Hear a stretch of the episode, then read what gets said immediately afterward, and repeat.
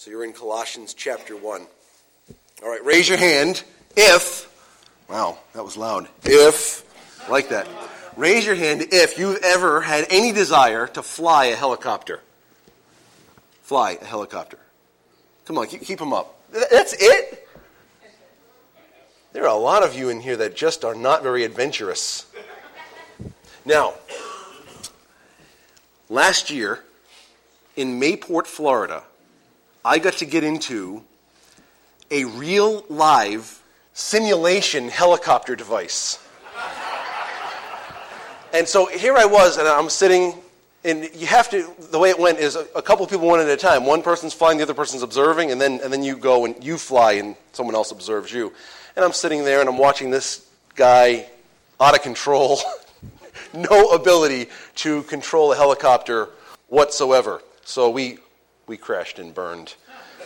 It was kind of, kind of disappointing.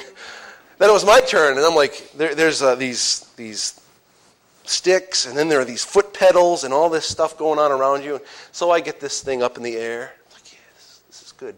You can see everything all around you. You've got the, everything's moving. It's virtual. It's like real life, fake flying helicopter. And I've got it under control, and, I, and I'm doing what I'm supposed to do. I'm taking this loop. Everything's beautiful and it's time to come in for the landing. And, you know, I'm, don't go too fast because if you do, bad news. Coming in, everything's great. And I'd say there's, there's about three or four seconds left in this training round, just about to land. To this day, I have no idea what happened, except the helicopter went like this. so I went from upright to upside down in a a moment's notice. I didn't go like this. It's all of a sudden it just flipped over and we were on our propellers. Bad news. If you or I were tasked with flying a helicopter, not just for a little joyride, I'm talking about a real live helicopter, in an operational mission, and we had no help, how successful would we be? Probably not even as good as my simulation flight. We probably wouldn't even have made it back to this place where we almost landed. It would, it would have been probably a disaster from the start. Just as it is impossible and we are incapable of flying a helicopter on an important operational mission without proper aid, we are incapable, friends, we are incapable of fulfilling the demands of Scripture without divine aid. Without divine aid. Uh, I'm here to tell you, however, that that divine aid is available. Which tells you and I, since that divine enablement, that divine aid, we call it grace, since that is available, we can, in fact, by God's grace, meet the demands of Scripture. We want to live a life that pleases God or, if you want to use this phrase, we want to walk a walk worthy of the Lord. We want to. You've come to know Jesus as your Savior. You recognize that you have no eternal life, you have eternal death without Jesus. And so, coming to Jesus, coming to this recognition that my life is, is hidden with Christ in God, because of what Jesus has done, we, we recognize the, the worth of the gospel and who Jesus is. We want to live a life that's worthy of the Lord.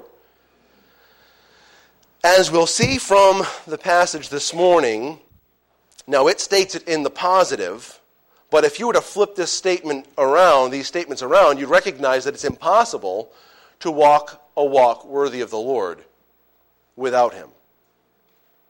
And we want to walk this walk with the Lord. And so, what we're going to note here as we look at Paul's prayer, it's recorded here in Colossians 1, a prayer for the church at Colossae, which really is a prayer for us, is we want to notice five characteristics of a worthy walk.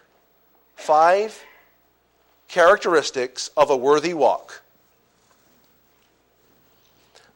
Before we can get into this these characteristics. I want for us to read the passage one more time, verses 9 through 12. That'll be our, our assignment this morning. after we read this, I want to give you a little bit of information about how the text works. Have, before we read it, I just want to keep our conversation going here for just a moment. Have you ever heard anyone say you can make Scripture say anything you want? You've heard people say that, right? That's not true. It's not true. What a person that makes that statement doesn't realize is that words work together. Now, the technical term for that is syntax, the way a word relates to another word, and how those words relate to a sentence, how that sentence transitions into a thought. Syntax. We call this interpretation. There is a way, a proper way, to interpret Scripture. So, Scripture cannot mean whatever you want it to mean, unless you don't understand that words have meaning and that words have a way they work together. So, just if you and I can erase that thought from our minds that you can make Scripture say anything that we want it to say, let's just erase that because it's not accurate. Now, someone can try to make Scripture say what they want, but they can't interpret Scripture accurately and then say what they want. Does that make sense? All right, so what we're going to do is we're going to read the passage. Then I want to give you the way this passage works, and then we'll start to work through it. Verse 9, Colossians 1 9. For this reason, we also, since the day we heard it, do not cease to pray for you and to ask that you may be filled with the knowledge of his will in all wisdom and spiritual understanding, that you may walk worthy of the Lord, fully pleasing him, being fruitful in every good work and increasing in the knowledge of God, strengthened with all might according to his glorious power for all patience and long suffering with joy giving thanks to the Father who has qualified us to be partakers of the inheritance of the saints in the light. Oh, that, that is a good passage. that is rich. We could park on this passage for weeks on end.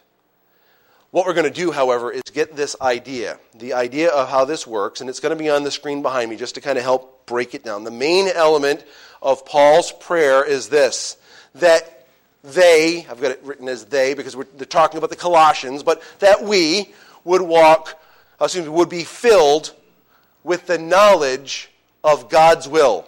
This is the the, the main element. He, he's praying, I want you to be filled with the knowledge of His will. That's the main clause, okay?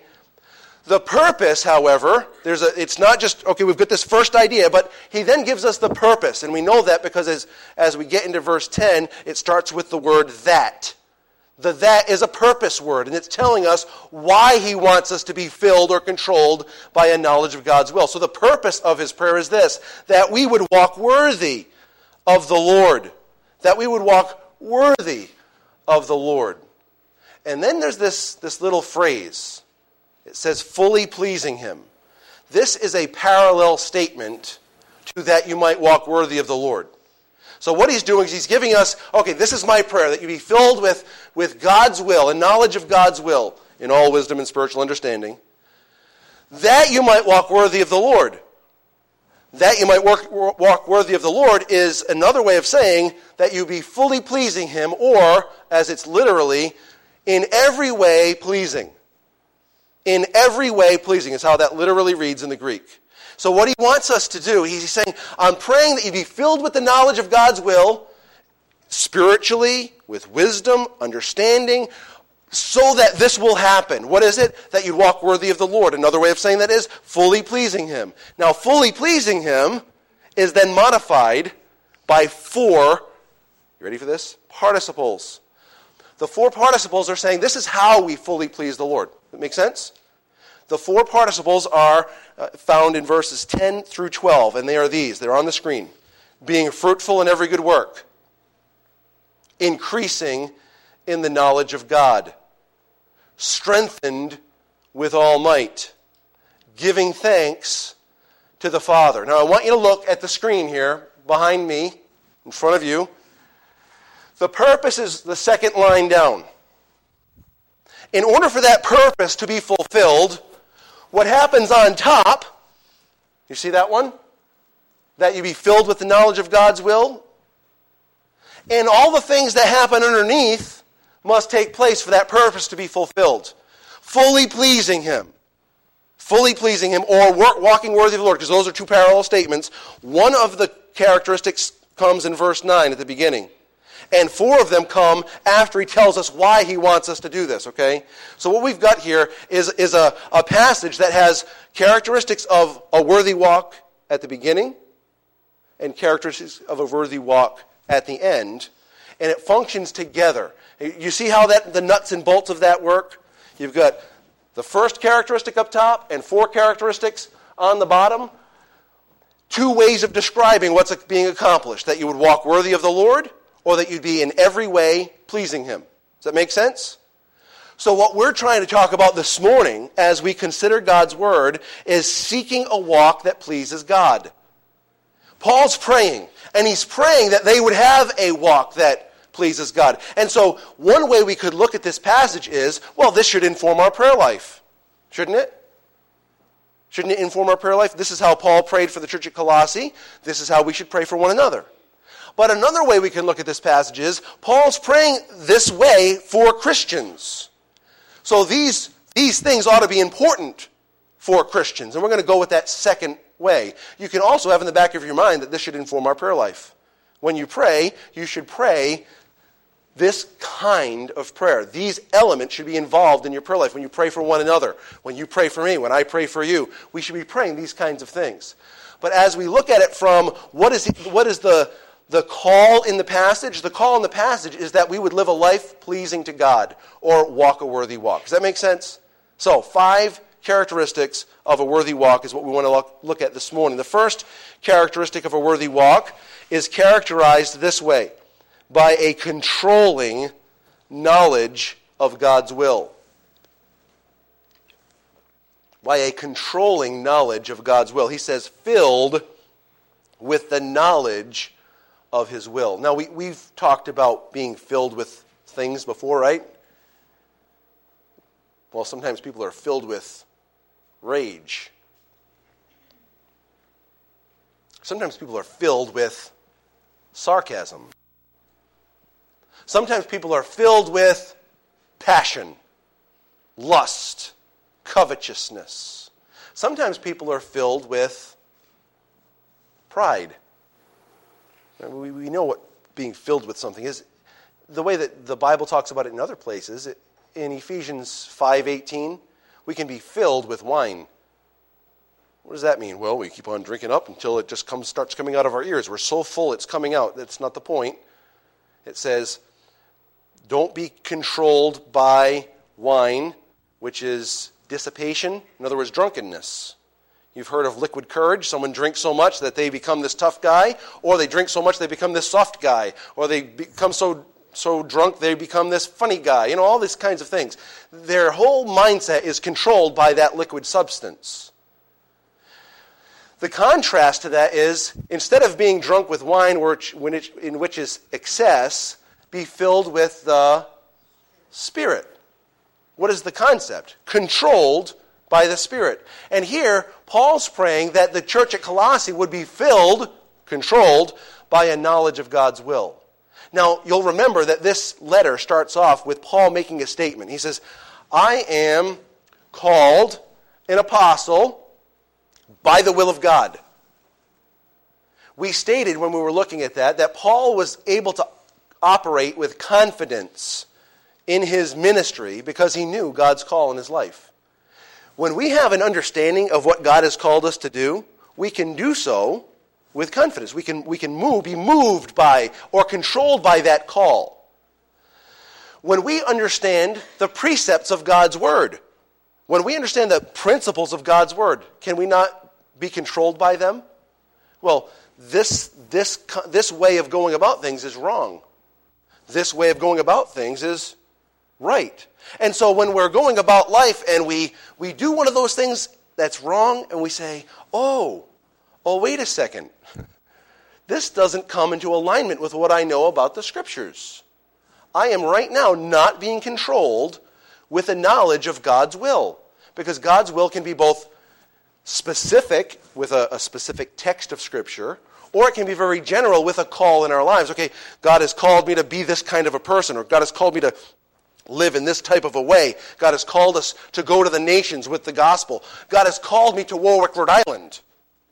God has called me into the military. God has called me into this occupation. God has called me to marry this person. So we can go from, from generalities to very specific. And what Paul is praying for the Colossian church is he wants them to have this confidence that, that they know what God wants in their lives so that they don't have to be quibbling over every decision. Have you ever heard of the, the term the analysis of, of the paralysis of analysis? Oh, I don't know what to do. I don't know what way to go. I don't know how, how I should go about this. What's the right time? What's the right way? How much should I spend? Like this, this like, oh goodness gracious, you're just going to kill yourself with, with mulling this over. Get, just, you got to know and go. But you can't go unless you know. Right? So, so it's not like, okay, hey, listen, just do everything you do with gusto. Just, hey, if you're going to do it, just, just go do it. It's not that. It's, it's controlled by a knowledge of God's will.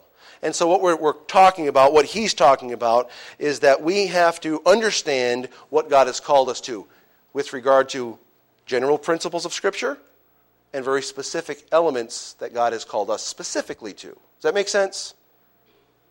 If I'm going to live a life that is a worthy walk or that's fully pleasing God, I need to have an understanding of what God wants. It needs to be the kind of knowledge that directs my path.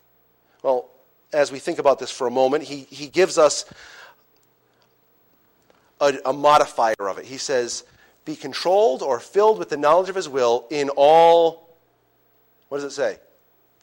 Verse 9. Look, look with me at verse 9 filled with the knowledge of his will in all wisdom. Now, we know wisdom to be the application of knowledge, but we also know that the fear of the Lord is the beginning of wisdom, right? The fear of the Lord is the beginning of wisdom. So, to understand fully, to, to truly be injected with wisdom, it comes from this reverence of God and this surrender of my will, submission of my heart to God. So, as we think about this, let, us consider it this way. Rather than being guided by the impulses of my flesh, I can be guided by a fear of God. Does that make sense? He says, Be filled. I, am praying night and day without ceasing. I'm praying for you all the time. And this is what I'm praying that you might be filled with the knowledge of His will in all wisdom. And the fear of the Lord is the beginning of wisdom. So rather than living by the impulses of my flesh, I live by the impulses of the fear of God. Does that make sense? All right. And then he says, in all spiritual understanding. That's, that's another way he modifies this. All spiritual understanding. So, spiritual is the term, you ready for this? Pneumatikos. Pneuma is wind or spirit. Ikos. It's a good Greek lesson for you. Ikos means of or related to. Of or related to the Spirit. A spirit related understanding.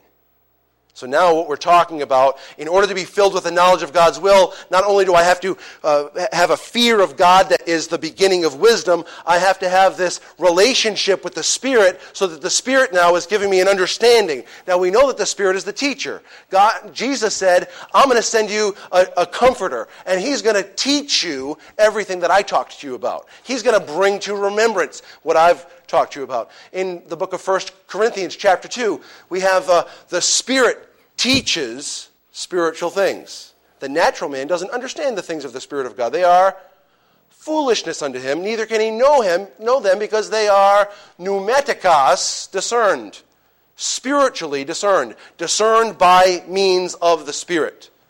And so, in order to be filled, controlled by a knowledge of God's will, there's this reverence for God surrender to Him, fear of God, rather than fear of my own impulses. Oh, I need to, I need to feed myself because this is, this is what, I'm, what, what my heart is telling me to do. You ever hear that one? My heart is telling me to do this. Oh, really? Um, you might want to reconsider doing that thing that your heart is telling you to do because your heart, it really just kind of thumps. Boom, boom, boom, boom, boom. It pumps you know, blood through your body. Really helpful thing. You don't want to live without it. In fact, you can't live without it. Now we're talking about the the mind, You ever heard of being deceived? I think we need to be really careful what we say is guiding us. Spiritual understanding is a, an understanding of life, an understanding of a particular thing, an understanding of Scripture related to the Spirit of God.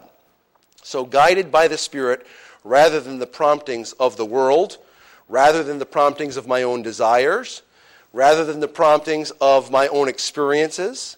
So instead of living in a way that's controlled by my impulses, my experience, my intellect, the world, I need to be controlled by, by uh, submission to Him, by His revealed will, by the guidance of the Spirit. As he starts this off, I'm going to live a life that's worthy of the Lord, that's fully pleasing to God in every way, it's going to come by, first of all, being controlled by a knowledge of God's will. My life will be characterized by a controlling knowledge of God's will. Not just a knowledge about God, not information, a controlling knowledge of God's will. You can kind of relate it this way if you want to jot this down for later. Colossians 3:16 talks about God's word dwelling within us. Dwelling within us. So it's God's word taking root in us. And then the Spirit has resources to use in our lives. So that's the first characteristic a controlling knowledge of God's will. A second characteristic of a worthy walk is this a fruitful pursuit of God's will. A fruitful pursuit of God's will. Take a look at verse 10. It says that you may walk worthy of the Lord, fully pleasing Him, being fruitful in every good work being fruitful in every good work. What is fruitfulness? Too often, we associate fruitfulness with the world's idea of success and failure. As we look at what fruitfulness is from the scriptures, we get a completely different idea. So I want us to, to, to look at a, a, few verses of scripture to help us to understand or to re, remind ourselves of what real fruitfulness is. Take a look at Philippians chapter 1.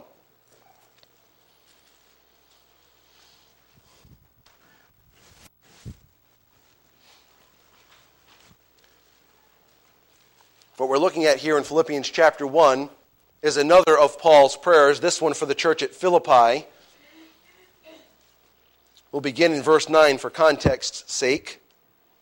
It says this And this I pray, that your love may abound still more and more in knowledge and all discernment, that you may approve the things that are excellent, that you may be sincere and without offense till the day of Christ. Will you read verse 11 with me? Being filled with the fruits of righteousness, which are by Jesus Christ, to the glory and praise of God. Being filled with the fruits of righteousness, what is their source? Which are by Jesus Christ. So, being filled with fruit. What kind of fruit is he talking about? He's talking about the fruit that comes through Christ which is similar to what we're going to see in Galatians chapter 5. Again, familiar verse. Take a look at Galatians 5. Familiar passage of Scripture. Real fruitfulness is not, hey, I won 75 souls to Jesus, and I, and I, and I want you to know about it because I've charted them all. I wrote them down and the date that they came to know Jesus. You know, do you know that there are people that do that? They, like, they want to know like every number of every person that they won to Christ. It's like, um, you ready? Here, I'm going to tell you the number that people that you've won to Christ. Zero. D.L. Moody? Love him. How many did he win to Christ? Zero. Ah! Charles Haddon Spurgeon, the prince of preachers. You know how many he won to Christ? None. Real spiritual fruit does not come because I know what to do.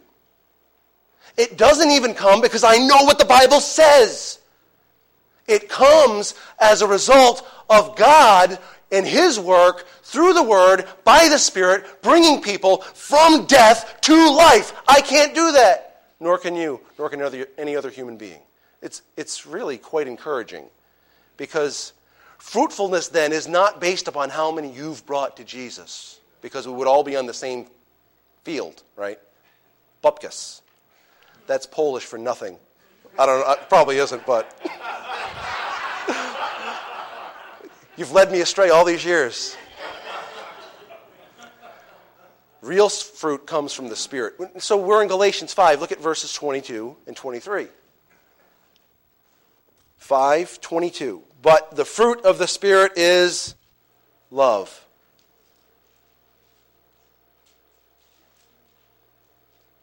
Joy. Peace. Long suffering. Kindness. Goodness faithfulness, gentleness, self control. Against these, love, joy, peace, long suffering, against these, there's no law. You can't do this. There's no law that can make that happen. Only the Spirit of God working in you can produce that fruit. Fruitful in every good work. Fruitful. My work abounds with love. My efforts abound with joy. My efforts abound with peace. My efforts are demonstrating long suffering. My, my ministry involves gentleness. My ministry overflows with peace and all of these fruits. This is the work of God. This is fruitfulness in ministry. Not, look, that church went from 37 to 847. Fruitfulness. That's fruitfulness. That's the world's idea of fruitfulness. Fruitful, in God's term, is spiritual manifestation of Jesus. And if you want to look through the Gospels, you'll see the fruit of the Spirit abounding in Jesus' life. Who was condemning the sinner? Wasn't Jesus. Who was condemning the Pharisee? Well, Jesus did that because they needed to be exposed. Everyone thought Pharisees, oh, these are the good people. Are the sinners? They're the bad people. Jesus basically came and said, they're all the bad people. But I came to seek and to save that which was lost. This is good news, friends. We're talking about a life that is in every way pleasing. We're talking about walking a walk that's worthy of the Lord. If that's going to happen, it will be a, a walk that is abounding in real fruit. Fruit that is not checked off of a list. Fruit that demonstrates, I can see Jesus in you. That's fruitfulness. Sometimes we find ourselves in circumstances where we have not been as fruitful as we desire, nor as fruitful as God intends. And for that, God lovingly chastens. He chastens. And chastening, no chastening for the present, seems to be wonderful. But you know what it does? It says this in Hebrews chapter 12 and verse 11. No, no chastening seems to be joyful, but what? Not for the present, sorry, but painful. Nevertheless, afterwards it yields the peaceable fruits of righteousness to those who have been trained by it. So we see that when we're not bearing fruit, God doesn't say, Well, I'm finished with you, pal. God, he, he comes to us and He deals with us. Not out of anger. It's not as like the Father who does what He thinks is best. He comes to us as the Father who knows what's best. He knows how to deal with us. And when He ministers to us in this way, and it is ministry, chastening is ministry, when He does this, He does it so that we will bring forth fruitfulness. Now, James talks about fruitfulness as well. And again, he's not talking about statistics.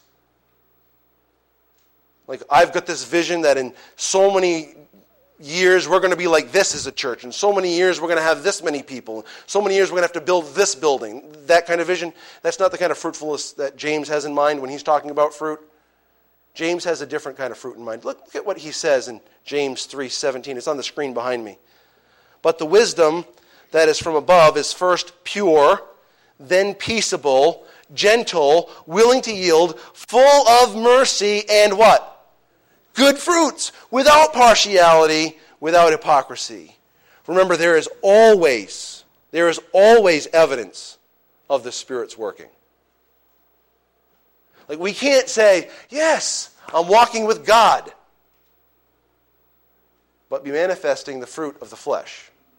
We, we can't say, oh, I'm walking with God, but instead of evidencing love and joy and peace and long suffering, gentleness, goodness, faithfulness, meekness, and temperance. Instead of doing those things, you know, those are really good and everything. But instead, we're manifesting selfishness. Instead, we're manifesting envy.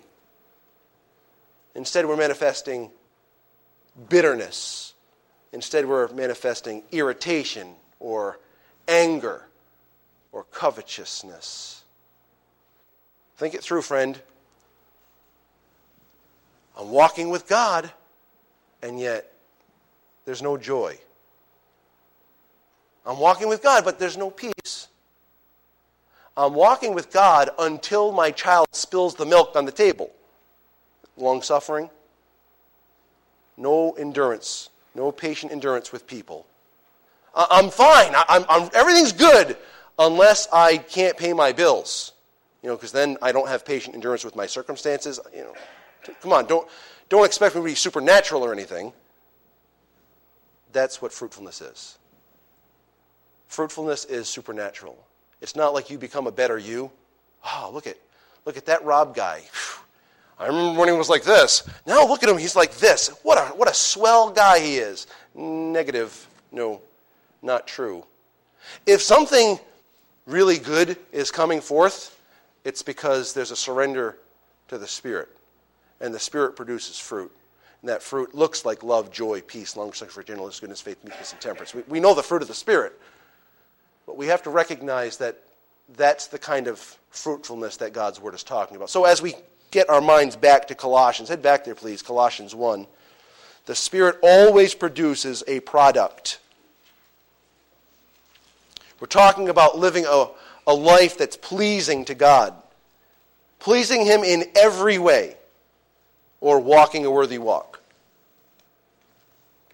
In order for that to take place, or the way that it's characterized, first of all, is by a controlling knowledge of God's will. We know what God's word says. Secondly, it's characterized by a fruitful pursuit of God's will. So there's work, there's evidence of God's work. I'm fruitful in the things that I'm doing because the Spirit's controlling my life. So it's fruitful. Here's a third characteristic of a worthy walk. Growing a growing knowledge of God.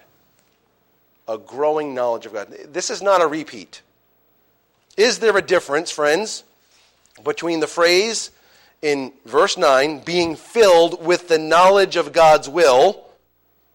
It's in verse 9. Is there a difference between that, being filled with the knowledge of God's will, and what's being said in verse 10, increasing in the knowledge of God? Can you see a difference? One is knowledge about God's direction in your life, the other is a knowledge of Him. It's like, okay, this is, I know what He wants. I know what He wants me to do. I know what He's directing me to do. This one is increasing in my knowledge and understanding and relationship and intimacy with Him, increasing in Him. There is a relationship, friends, in an increase in our knowledge of God's Word. There's a, a relationship with knowing God through His Word and knowing God personally isn't there? Because we don't know God because we abstractly look at the mountains and say, well, I can see that His handiwork is here. So I know about him this way. And I, I look up in the sky and I can acknowledge his in unchangeable attributes. He, he's powerful. Look at what he's done uh, out of the, with the breath of his mouth. He, he cast the, the stars in space. It's incredible. So we can learn some things about God, but we don't know God because of what we see. We're, we're drawn toward Him and we appreciate Him more. But as we look at the Scriptures, as they reveal Him, because remember, the Scriptures are a story about God. It's a story about God rescuing us. That tells you something about Him. He wants us to know that He is a rescuing God. We increase in our understanding of Him because, or excuse me, through the same thing. We, we talked about this briefly a fear of the Lord. Remember, we, we mentioned this already. In Proverbs 9:10, the fear of the Lord is the beginning of wisdom, and the knowledge of the Holy One is understanding. The knowledge of the holy is understanding. The knowledge of God is understanding as we fear the Lord, as we surrender ourselves to Him, and as we put ourselves at the feet of the Word, right? I know it doesn't have literal feet, but we're, we're, we're putting ourselves before the Word so we are taking it in. We're starting to understand who He is. Paul had it this way, and he was talking about Jesus specifically in Philippians chapter 3 and verse 10. He says, That I may know Him in the power of His resurrection in the fellowship of his sufferings, being conformed to his death. The more we get in the Word and we see the character of God, the more we're learning about who He is. I, I want you to take just a moment, uh, without me talking, and I want you to think about what are the first five or ten things that come into your mind when you think of God.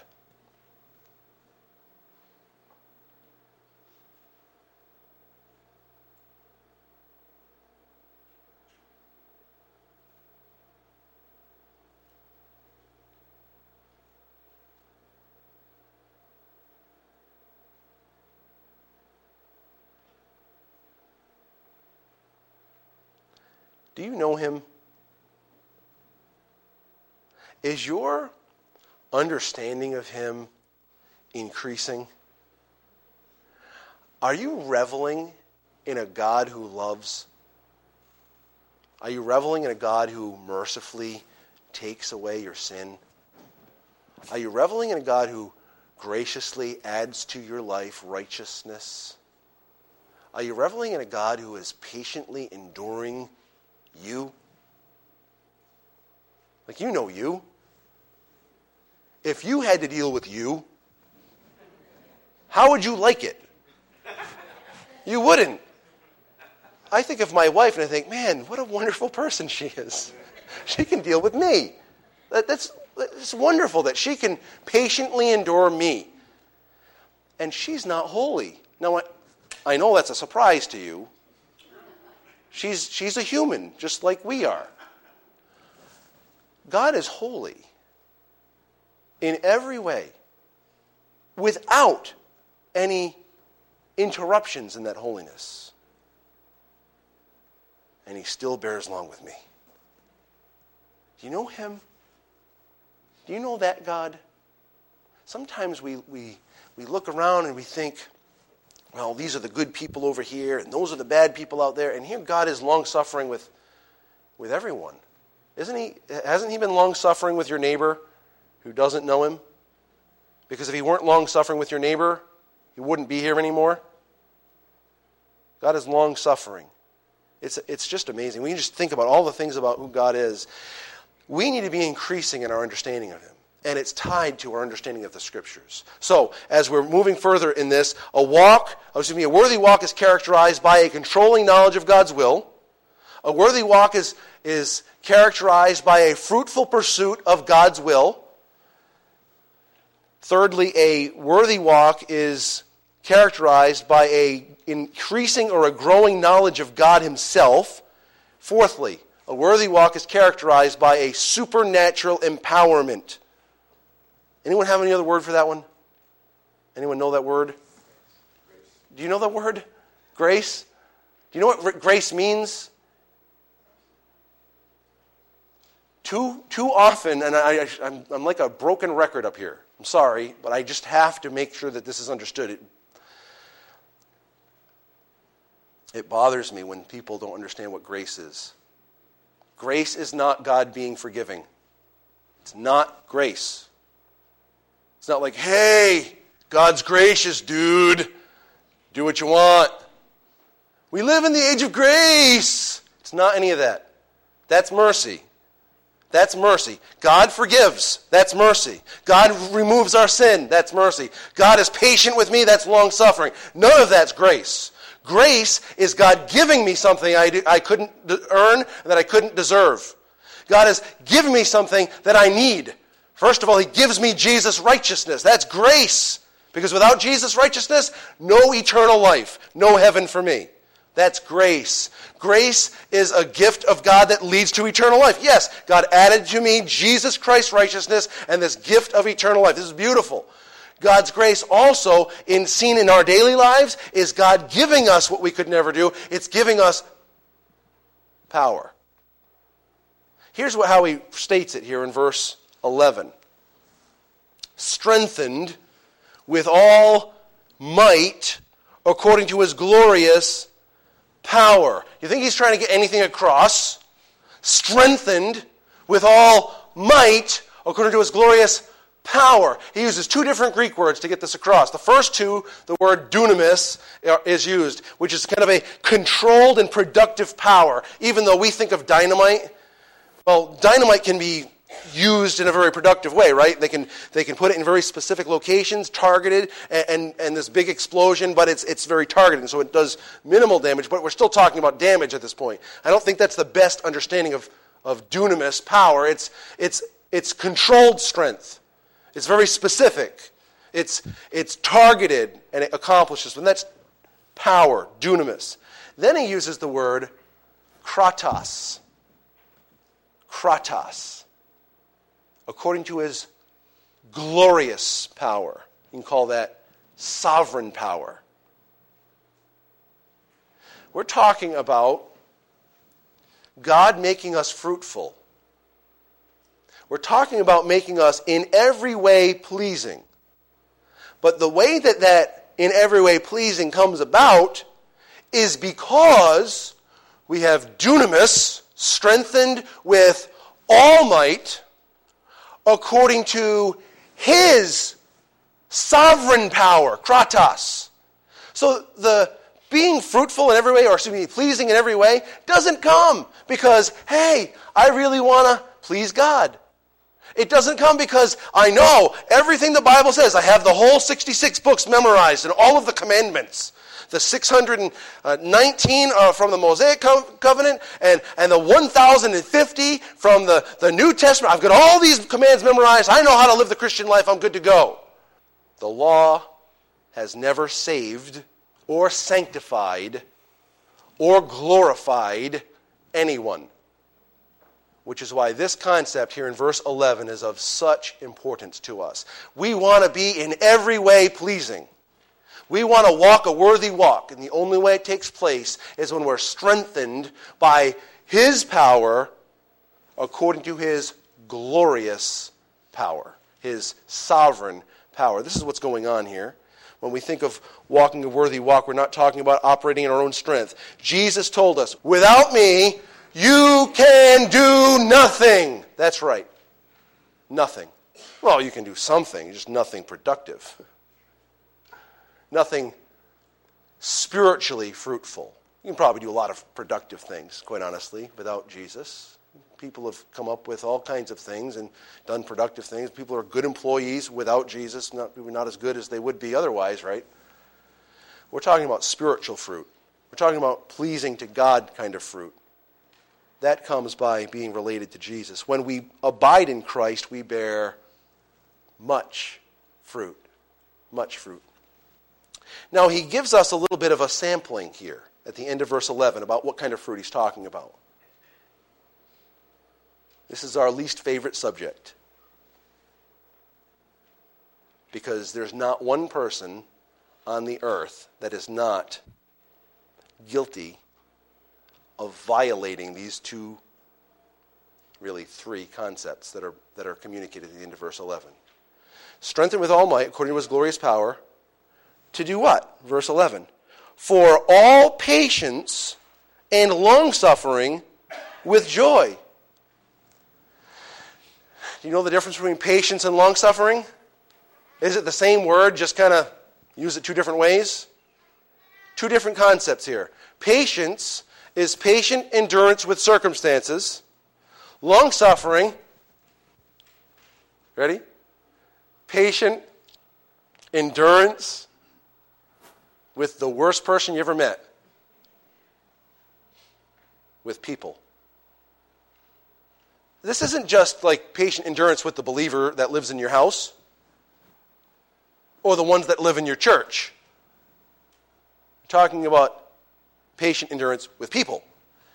Can, can you be filled with the fruits of righteousness which are by Christ, right?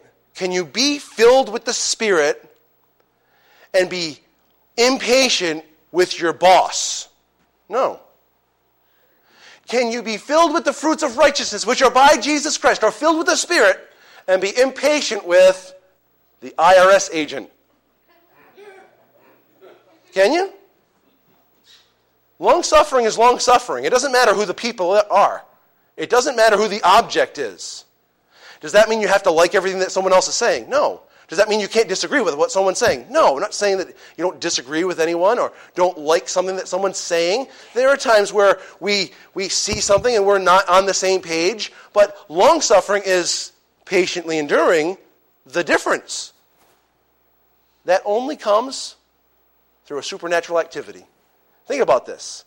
If you and I are going to be everything that God wants us to be, we're going to be in every way pleasing, it's only going to be because we are guided in our inner man, which comes to the outer man by God's powerful Spirit. We want to walk worthy? We need to be completely controlled by the Spirit. Now, so it says, all patience and long suffering. It throws in this word at the end there. Come on. Oh, come on. What does it say? With joy. So here you are believer X, and you have a bad day, and you didn't sleep. We didn't sleep for days because we've got a new baby.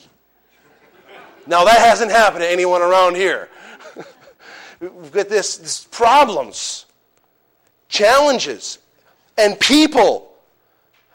And, okay, I want to walk in the power of the Spirit someone says something irritating, you're like, I'm going to say the right thing. All right, well, that was, that was not the right thing to say to me right now. Um, um, and, and I can feel, I can convince myself that because I didn't explode at this person, that maybe I really am filled with the Spirit. Because if I weren't, I would have really blown up at them. But God just did us a little nasty trick here by saying it's not just being patient with the circumstance and patient with the people, and that's it. He says patient endurance with people and circumstances with joy.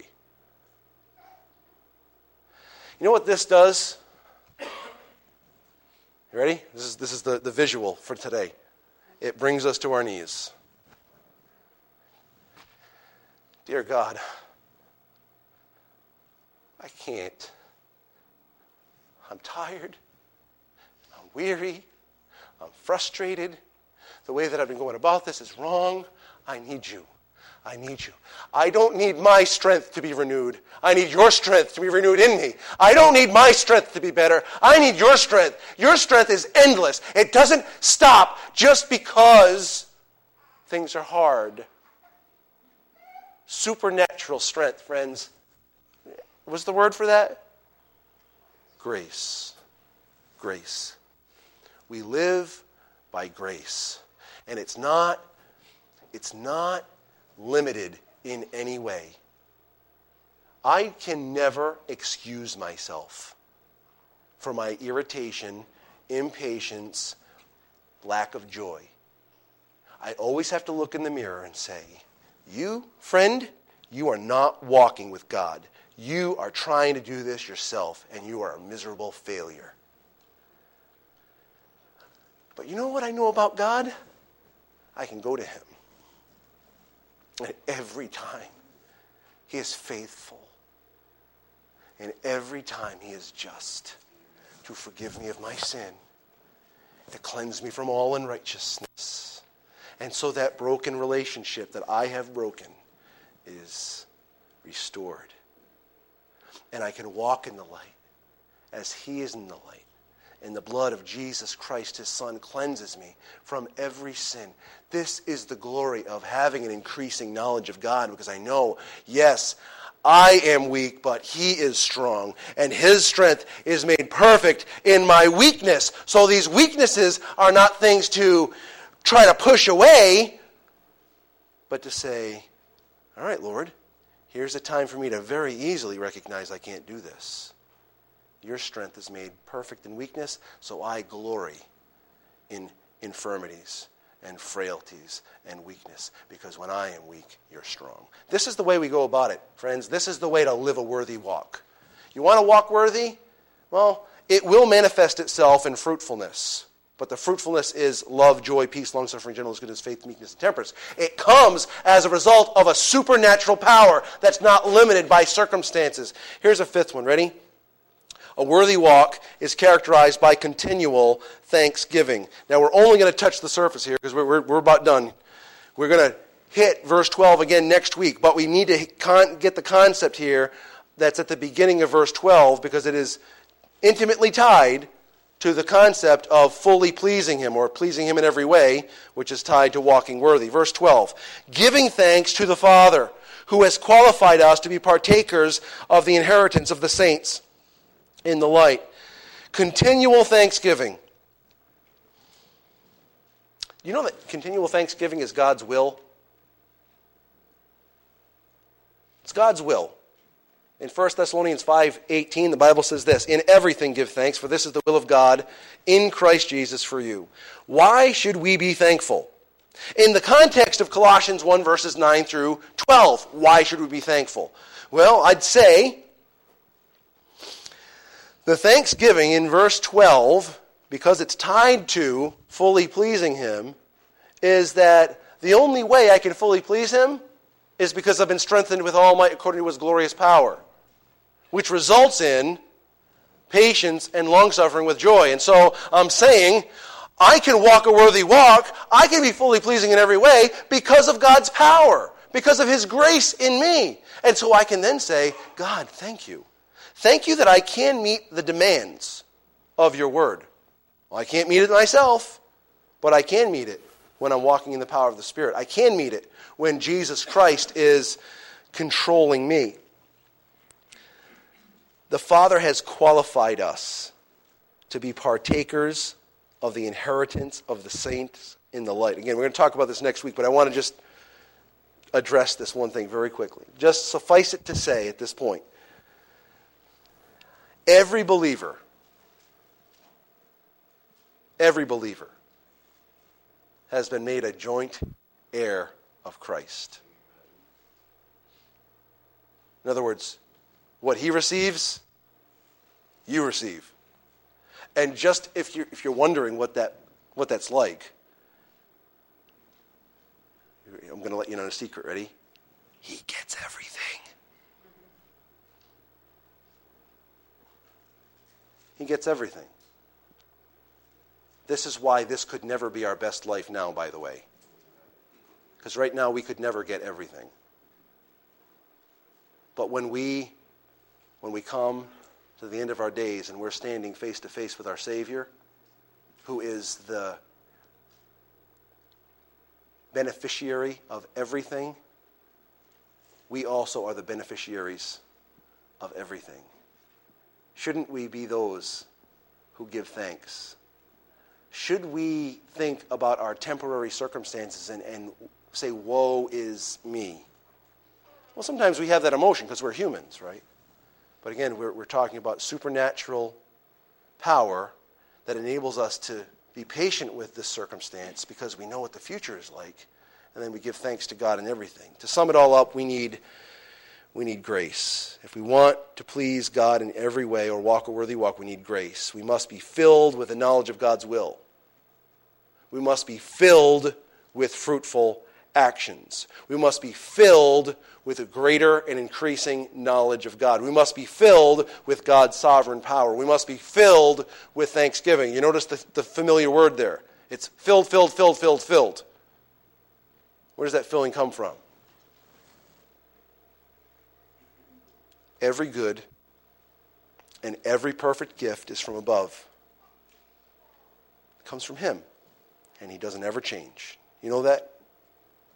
So we're filled with the things that are needed so that we can then please God. So who's really pleasing God? It's God's work in and through us. We look at Him and we say, There's no one like Him. I, I hope that you catch a theme that I want every time you leave here, if you're a believer, I want every time you leave here for you to be rejoicing in God. Want you to be rejoicing in Jesus. He is our life. I don't want you to, to leave here with your tail between your legs. That's not what we're here for. We want you to leave rejoicing in the Savior who has done it all. We have life because of Him. So I, I pray that you've noticed the trend. And I pray that you just haven't noticed the trend. I pray by God's grace that that's happening. When you leave here, you leave filled to overflowing with God's grace and God's goodness and His kindness and His love and His compassion for you. We can leave here this morning. We, have a, we, we leave with a pursuit, right? We want to walk a worthy walk, right? We leave with a pursuit. We want to be pleasing in every way. But we, we leave also recognizing that the, the source of that is not within us. The source of that is Him and His grace and His ability to do that in us. And He will. We surrender. Let's pray together. Father, thank you. Work in us. In Jesus' name, amen.